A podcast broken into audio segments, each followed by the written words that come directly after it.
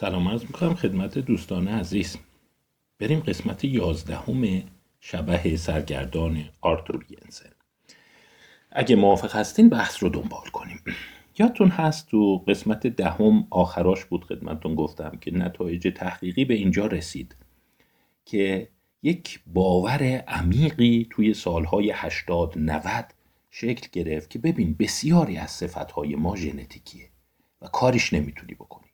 انسانها با اونا به دنیا میان. و گفتیم قوی ترین سندی که رو شده بود مطالعه دوقلوها بود به خصوص مطالعه دوقلوهایی که جدا از هم بزرگ شده بودند.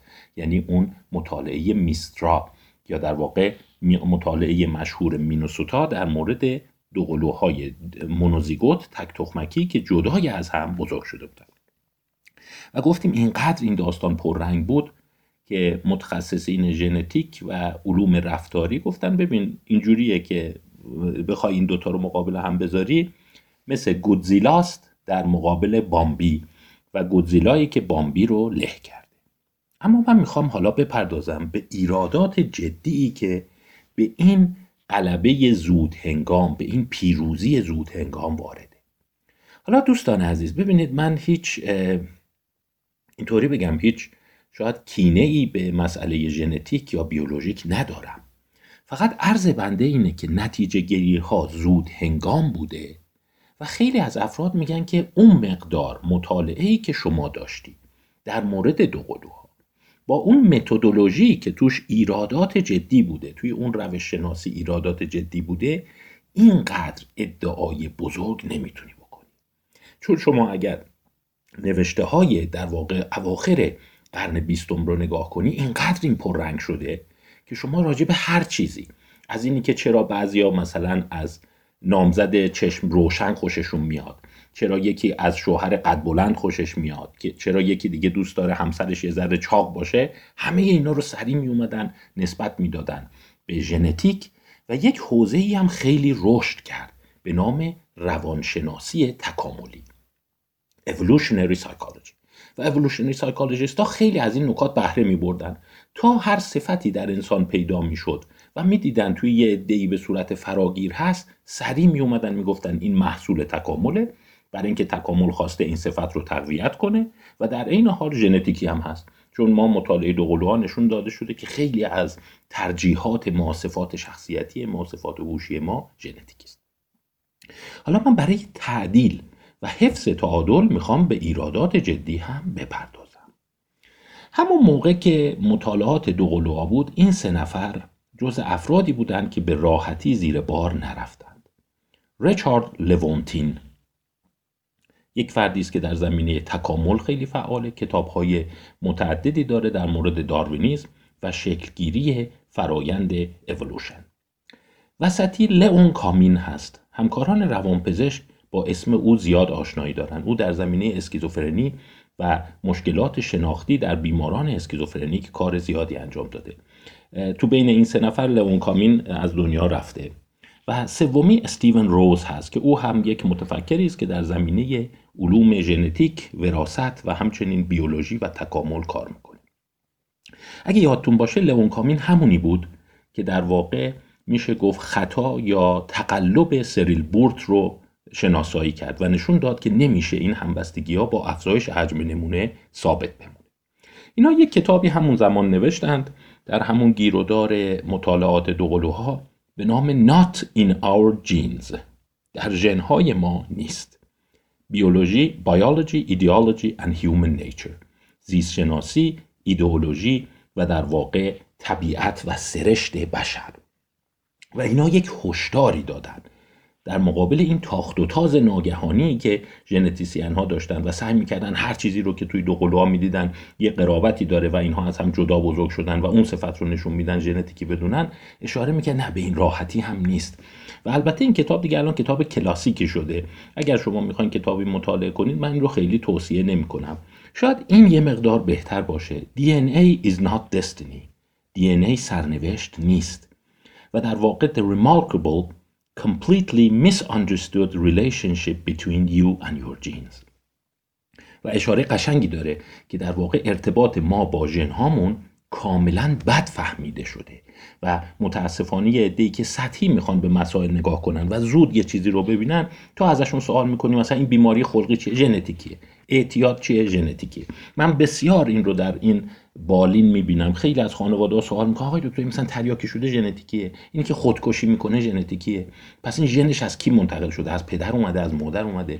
ژنش رو میشه شناسایی کرد. حتی یه عده خیلی بلند پروازانه تر شدن. ما این ژنا رو میایم شناسایی می‌کنیم مهندسی می‌کنیم حذفش می‌کنیم. یعنی در واقع یک نوع اصلاح نژاد ژنتیکی رو مطرح می‌کنن. ولی این افراد می‌گفتن نه این مطالعات دوقلوها ایراد داره. و به این نتایجی که اون ادعا می‌کنه به راحتی نمی‌توان رسید. من می‌خوام یه خوشداری توی این بحث به شما بدم که اینقدر ساده و سریع هر چیزی رو که میگن ژنتیکی باور نکنید و به این فکر کنید که ارتباط ما با ژنهامون بسیار بسیار پیچیده تر و دشوارتر از اونیه که ما تصور کنیم یه تعدادی ژن وجود داره که اینها یک بیماری یا یک صفت یا خوش رو دیکته می‌کنن خب این یکی کتاب خیلی خوبیه. یعنی اگر کسی می‌خواد یک کتاب مطالعه کنه در مورد اینکه تقابل یا تعامل سرشت و ژن ما با فرهنگ و محیط ما چگونه است شاید این کتاب خوبی باشه. جسی پرینس نوشته. من این رو توی اینستاگرام معرفی کردم و به نظر من یک شاهکار پنج ستار هست. Beyond Human Nature. که حالا این جداگانه من توی اون سخنرانی یا درسنامه قتل در قطار سری و سیر شهر به اون خواهم پرداخت بیایم یه ذره متمرکزتر نگاه کنیم که در واقع ایراد مطالعات دوقلوها چیه. چون ببینید دوستان عزیز یه مشکل دیگه ما داریم. با وجود اینی که مطالعات دوقلوها خیلی تحقیق دارن که صفات ژنتیکیه ولی همونطور که دیدیم در GWA ها اون جینوم واید اسوسییشن استادی ها جینوم واید اسی ها اینا پیدا نشد. حالا باز یه عده خواهند گفت که نه ما پیداش می‌کنیم. متدمون رو بهتر می‌کنیم. از تکنیک های دقیق تر استفاده می‌کنیم. ولی به نتیجه خواهیم رسید. من می‌خوام بگم که نه بیا یه ذره دنده عقب بگیریم. یه ذره بیایم به اون چیزایی که داریم شک کنیم و با یک شک دکارتی این قضایا رو بررسی کنیم که این همه ما میگیم ژنتیکی ژنتیکی شاید توصیفای خیلی زیباتر علمیتر و دقیقتری باشه. من نمی‌خوام یه چیز رو بکوبم خراب کنم. می‌خوام بگم از دلش میشه چیز خیلی زیباتر و هوشمندانه تری در بیاد که یه مقداری به اون بپردازیم. یک کتابی هست من راستشو بخواین اینو شاید مثلا 15 سال پیش بخشایش رو خوندم. اون زمان حس کردم این کتاب اقراقه. خیلی جذبش نشدم. باید این اعتراف رو بکنم. نوشته جی جوزفه. یه مقدار حس کردم شعاریه حس کردم یه مقدار پرخاشگرانه است. و یه مقدار ایدولوژیکه داره ژنتیسین ها رو میکوبه. اسمش بود The Gene Illusion. حتی شما اسمش رو هم نگاه کنید خیلی بار داره. یعنی میشه گفت مثلا توهم ژن. و زیرنویس یا اون سو سابتایتلش سو, سو تیترش Genetic Research in Psychiatry and Psychology Under the Microscope. مطالعات ژنتیک در روانپزشکی و روانشناسی زیر ذربین یا میکروسکوپ. و در این اشاره کرده بود که خیلی از این چیزهایی که میان میگن نمی‌دونم اسکیزوفرنی چقدر ژنتیکیه اختلال دو قطبی چقدر ژنتیکیه این توش در واقع آب میره توی این پژوهش ها و خیلی پژوهش های متقنی نیست. ولی راستش بخواین خب از نصرش خوشم نیومد کردم خیلی دیگه داره داد می‌زنه و شکایت می‌کنه. ولی همین نویسنده جی جوزف حدود 15 سال بعد کتاب میشه گفت معقول تری نوشت که من این رو هم در اینستاگرام معرفی کردم. به خصوص برای روان پزشکا و روانشناسا خوندنش رو توصیه می‌کنم. The Trouble with Twin Studies مشکل مطالعات دوقلوها. این نصرش یه مقدار معتدلتر علمیتر و منطقی تر جی جوزف به این مقوله پرداخته. A reassessment of twin research in the social and behavioral sciences. یعنی بازنگری پژوهش دوقلوها در علوم رفتاری و علوم اجتماعی. و به درستی جای جوزف میگه پاشنه آشیل تمام این کوه عظیم ساختار عظیم ساختمان عظیم ژنتیکی بودن رفتار توی مطالعه دوقلوهاست. و اگر ما یک بار دیگه اینها رو ریاسس کنیم دوباره با دقت بهش نگاه کنیم توش ممکنه خطاهای جدی پیدا بشه. جالب این کتاب اینقدر جنجالی و پرسر و صدا بود و میشه گفت تاثیرگذار بود که تورکهایمر یک ژنتیسین و یک ژنتیسین البته معقوله خیلی آدم افراطی نیست. یک نقدی به این کتاب نوشت در کتاب در ژورنال PsycCRITIQUES 2015 به نام Arsonist the Cathedral. در واقع میشه آتش افروزان در کلیسا. و گفت این کاری که تو داری می‌کنی آتش زدن به کلیساست. اون cathedral هم اون کلیسای فونداسیون زیرساخت باور به ژنتیکی بودن رفتاره. و تو مثل یک آتش افروز یک آتش زن یک arsonist اومدی کل بنای علم ما رو آتش بزنی. اما جی جوزف و همکارانش جسی پرینس که خیلی به کتاب جی جوزف reference داده چه بحثایی رو مطرح می‌کنند؟ من شمه‌ای از اونها رو می‌خوام خدمتتون عرض کنم. و این رو دارم میگم. قبول دارم. حواسم هست هوشیارم آگاهم. که این شواهدم شواهد خیلی متقنی نیست خیلی قوی نیست. منم نمی‌تونم ثابت کنم ژنتیکی نیست. ولی می‌تونم در پیش روی شما در پرسپکتیو شما در دیدگاه شما توصیف های دیگری رو قرار بدم که شاید به نوعی شما creative thinking داشته باشید. به نوعی خلاقانه تر به این قضیه نگاه کنید و تصمیم گیری با خودتون باشه یکیش رو قبلا خدمتون گفتم.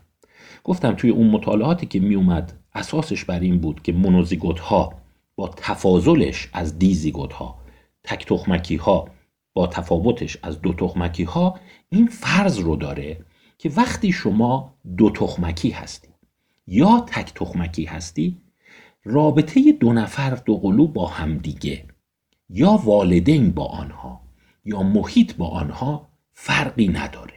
میگین هر دو محیطشون یکسانه. ولی خیلی مطالعه هست. میگه وقتی افراد دو قلوی تک تخمکی هست به خصوص از نظر جسه چهره و صفات ظاهری به هم شبیهند خیلی بایندینگشون اتصالشون اعتقادشون و کپی کردن رفتارشون از یکدیگه افزایش داره. و این پارامتریه که خیلی از ژنتیسین های رفتاری وقتی به اون برمیخورن چیزی ندارن بگن. به خصوص این مقوله شباهت چهره. من یه ذره از این پژوهش های شباهت چهره رو خدمتتون بگم. جالبه.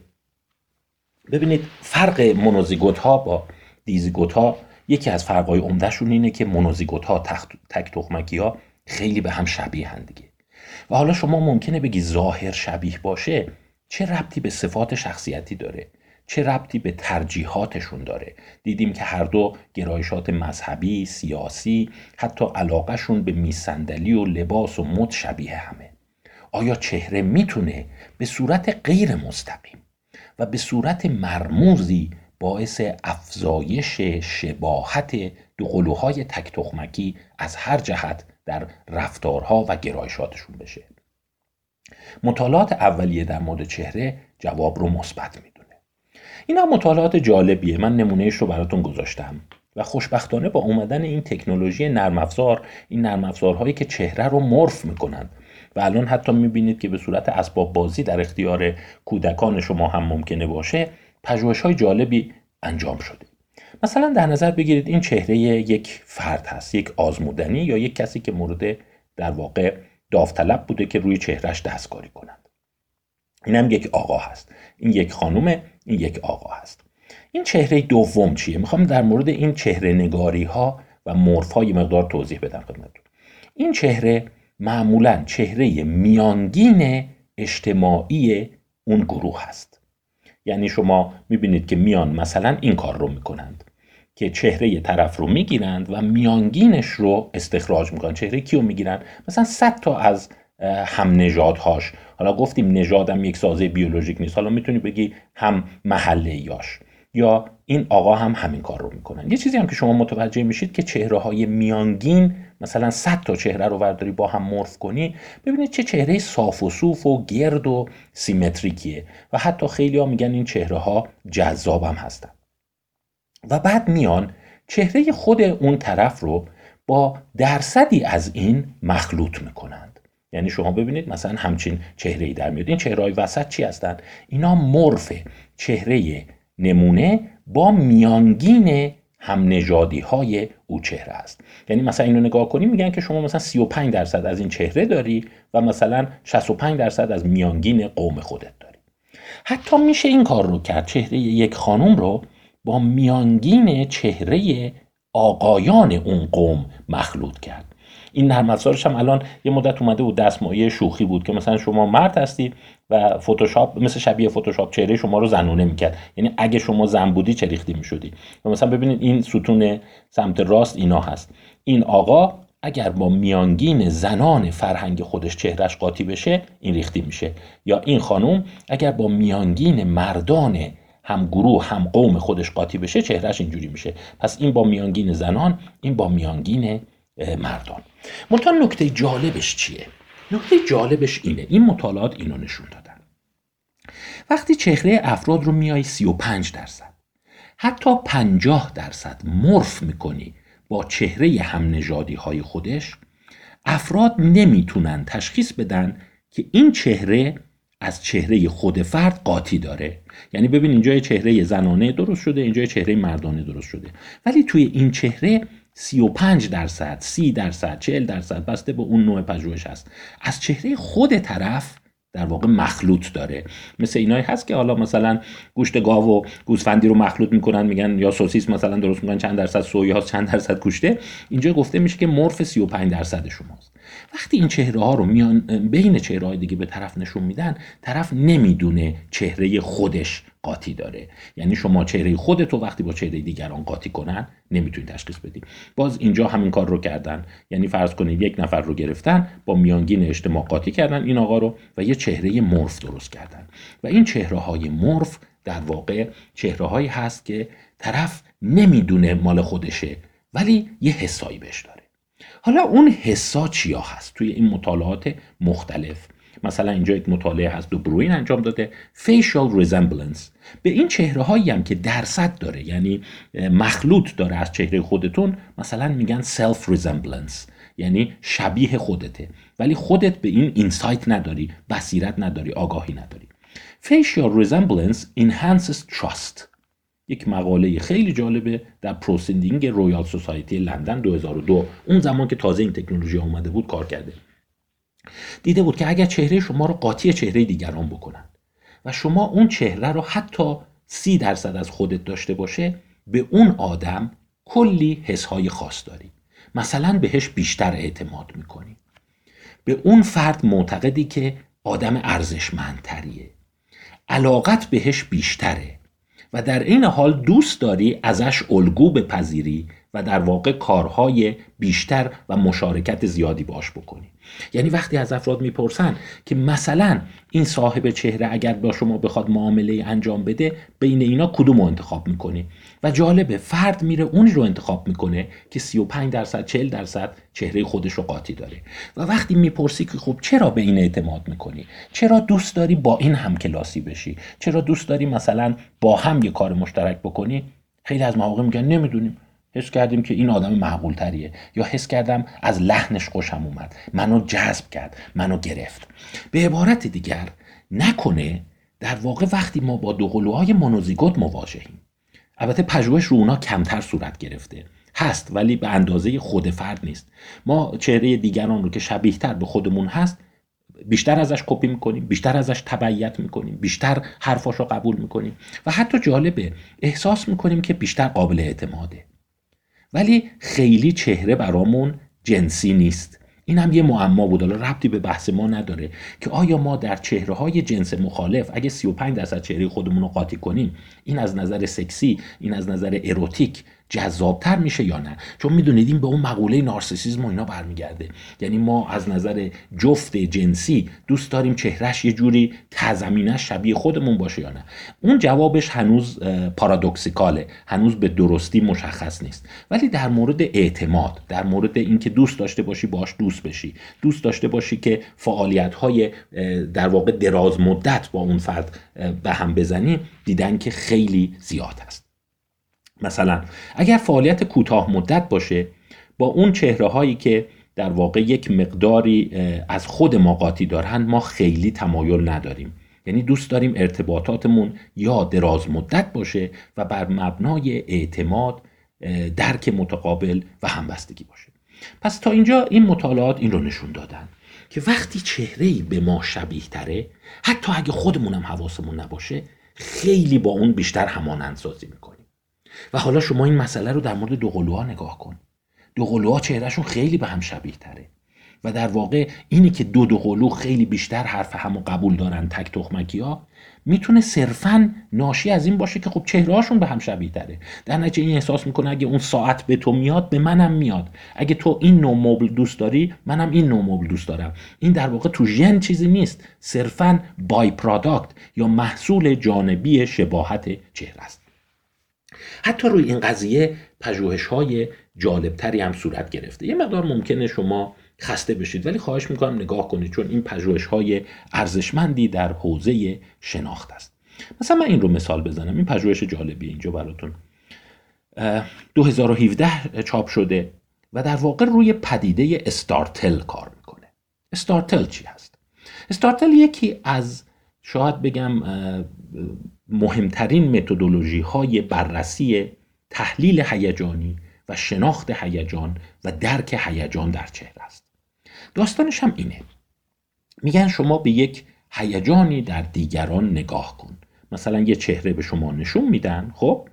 و شما به این چهره خیره بشو و هیجانش رو بگو. مثلا بگو که این فرد ترسیده این فرد شاده این فرد دچار هیجانه این فرد غمگینه یا اینکه این فرد سورپرایز شده. در واقع میشه گفت به نوعی حس هیجان ناگهانی داره. منتها این پژوهش اصلش نیست.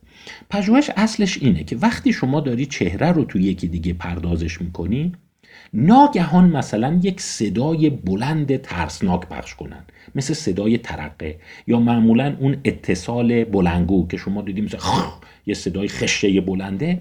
آدم از جاش میپره. به این میگن استارتل. و اون استارتل دیدن تو حالتهای مختلف در واقع فرق می‌کنه. پس پژوهش به این صورته. میان یه چهره به شما نشون میدن و مثلا به فاصله 50 میلی سکند یا دیرتر برای شما استارتل ایجاد می‌کنند. گاهی اوقات استارتل ها خیلی به فاصله کوتاه هست. مثلا از 50 میلی سکند هست تا 300 میلی سکند به اینا میگن شورت انتروال یعنی اون صدا در واقع بعد از نشون دادن چهره با فاصله کمی میاد. یعنی شما اول چهره رو می‌بینی داری بهش فکر می‌کنی مثلا 300 میلی سکند بعد اون صدای ترقه میاد. و استارتر رو هم خیلی قشنگ میشه اندازه گیری کرد. اون مقداری که شما از جای خودت میپری اون مقداری که شما از جای خودت میپری در واقع ویژگی استارتل هست. و در این حال ممکنه که توی فاصله کوتاه اون صدا بیاد یعنی مثلا 300 میلی سکند بعد از دیدن اون چهره بیاد. یا اینه که یه فاصله طولانی تر مثلا 3500 یا 4500 میلی سکند یعنی میشه 3.5 ثانیه تا 4.5 ثانیه بعد. اگر در فاصله کوتاه بیاد یعنی 300 میلی سکند بیاد یعنی شما دقیق شدی چهره یه نفر رو ارزیابی بکنی. خب؟ داری میگی که مثلا من می‌خوام ببینم این چهره شاده غمگینه چیه و بعد به فاصله 300 میلی سکند یه صدای ترقه بیاد. معمولا به جای اینی که استارتل شما زیاد بشه استارتل شما کم میشه. به این میگن پری پالس اینهیبیشن یا در واقع PPI یعنی اینی که شما دقیق شدی. رفتی همچین توی تعیین چهره طرف و توی اون حالت درک چهرش فرو رفتی باعث میشه که اون استارتل شما مهار بشه. و این مهار شدن استارتل نشون میده که سیستم شناختی شما داره یه جای دیگه پردازش می‌کنه. برعکس اگر به فاصله مثلا 3500 تا 4500 میلی سکند یک صدا پخش کنند شما استارتلت تقویت میشه. می‌بینید اینجا مثبت سمت چپ در واقع توی دراز مدت هست مثبت هست. یعنی استارتل بیشتر شده. ولی توی سمت راست استارتل ها اکثر مواقع کمتر شده. منتها نکته ای که وجود داره اینه که اونی که با فاصله زیاد هست startle شما یعنی از جا پریدن شما افزایش پیدا می‌کنه. به این میگن PPF یعنی prepulse facilitation startle شما رو facilitate می‌کنه تشدید می‌کنه. حالا این چه ربطی به پژوهش های ما داره؟ چون خیلی ها میگن پدیده neuroticism پدیده extraversion. پدیده بسیاری از حالتهای هیجانی بیمارای خلقی اسکیزوفرنی در اینها prepulse inhibition و در واقع پری پالس فسیلیتیشنشون با جمعیت عادی فرق می‌کنه. منتها اگر ما بیایم ببینید این پژوهش این کار رو کرده که این چهره ای که به طرف نشون میدن یه جای چهره کاملا غریبه باشه یا برعکس چهره ای باشه که مرف از خودش داره. حالا مرف از خود رو شما می‌تونید معادل این در نظر بگیری که چهره دوقلوش باشه. ببینید الگوی در واقع استارتلش چقدر عوض میشه. به عبارت دیگر اگر شما مثلا یک کسی رو که هیچ شباهتی به خودت نداره و چهره شاد رو داره نشون میده تماشا کنی و بعد از سه ثانیه صدای ترقه بیاد خیلی از جات نمیپری. ولی اگر چهره ای که مرف خودت توش هست ببینید خیلی بیشتر. اینجا حدود مثلا 5 درصد بوده اینجا حدود 25 درصد حدود 5 برابر اون facilitation شما تشدید میشه. و همین رو اینجوری نگاه کن. چهره خود ما معادل چهره دوقلوی تک تخمکیه. پس همونطور که شکلگیری هیجان ها درک هیجان ها واکنش نشون دادن به هیجان ها بسیار پیچیده است وقتی چهره ای که در جلوی شما قرار گرفته. دو است که عین قیافه شماست. شبیه self شماست. ببین اینجا self ما حدود سی درصد فقط مخلوط داشته توی اینا. سی درصدش در واقع چرخ‌کرده بدون استخوان مخلوط داشته. ولی اونجا شاید گاهی اوقات تا 80 90 درصد شبیه همه. و در چهره او شما حالت ترس می‌بینی حالت خونسا می‌بینی حالت خوشحالی می‌بینی. چقدر پردازش های شما می‌تونه متاثر باشه؟ و حتی reaction time شما در شناسایی emotion وقتی emotion در چهره غریبه هست زمانی که طول می‌کشه شما چهره رو detect کنید بیشتر از زمانی است که اون emotion اون هیجان در چهره خودتون یا چهره دوقلوی تک تخمکیتون هست. پس می‌بینید این معمای چهره رو نمیشه به همین راحتی از کنارش رد شد. و چه بسا؟ ببینید من میگم من اعتراف کردم. گفتم شواهد من قطعی نیست ادعایی من. ولی می‌خوام بگم ببین همونطور که شواهد ژنتیکی هست شواهد پیچیده و ظریف اونوری هم هست. چه بسا؟ همین الگویی که چهره این دو به هم شبیه و مثلا می‌بینه اون یکی تک تخمکی داره گریه می‌کنه یا خوشحاله. این پردازش چهرهش پردازش emotion در اون چهره که همه اینها زیر های پدیده های مثل neuroticism مثل برونگرایی مثل اختلالات خلقی افسردگی اضطراب و اینا هست در واقع یک تمایزی با جمعیت عادی داره. یعنی وقتی شما می‌بینی اون دوقلوی تک تخمکی شما ناگهان ترسیده که چهرش خیلی شبیه شماست. یعنی انگار چهره ترسیده خودت رو تو اون می‌بینی. این پردازش خیلی متفاوتی می‌کنی. یادگیری متفاوتی در مورد الگوهای ترس‌آور و اضطراب‌زا می‌کنی. تا وقتی یه چهره غریبه یا یک sibling تک غیر تک تخمکی خودت رو می‌بینی که شبیه خودت نیست. اگر تک تخمکی یکسان انگشتش مونده لای کشو و یک جیغی می‌زنه این میزان پذیرش information emotional و سرایت emotional در اون حالت خیلی خیلی بیشتره تا اینی که یک دو تخمکی که چهرش شباهت زیادی به او نداره.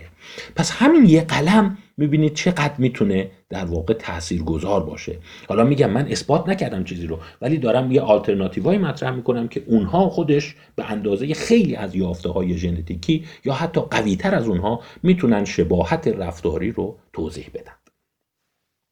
من این مبحث اینجا رو با معرفی یک کتاب تموم می‌کنم که به زودی من مبحثی رو خدمتتون ارائه خواهم داد.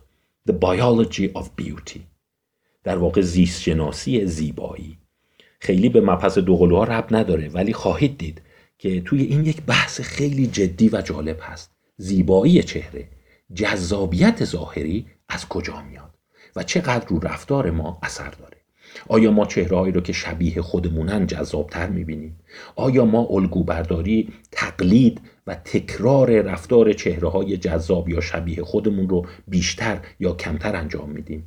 و آیا اصولا جذابیت و زیبایی چهره پدیده است که ما اون رو به ژن و بیولوژی نسبت میدیم یا برگرفته از فرهنگ و یادگیری است؟ یعنی وقتی شما یه چهره رو زیبا می‌بینی آیا اون رو از کسی یاد گرفتی که این زیباست؟ فشار جمعی بوده که او رو زیبا می‌بینی. یا اینه که نه واقعا یه سری ژن هست همونطور که behavioral geneticists میگن و در واقع شما چهره زیبا رو همینجوری تشخیص خواهید داد. چون این هم کمکمون می‌کنه به حل معمای اینی که چه صفاتی در انسان سرشتی است و چه صفاتی ژنتیکی. پس اگر علاقمند هستید منتظر باشید به زودی مبحث زیبایی چهره و اساس بیولوژیک و محیطی اون رو به بحث خواهم گذاشت. این یک ریفرنس خیلی خوب هست. اگر دوست دارید از حالا مطالعه کنید تا من درسنامه رو آماده کنم. The Biology of Beauty. یک کتاب معاصر هست کنم 2018 چاپ شده. The Science Behind Human Attractiveness. علم وراء زیبایی انسان ها تا جلسه بعد خدا نگهدار همگی.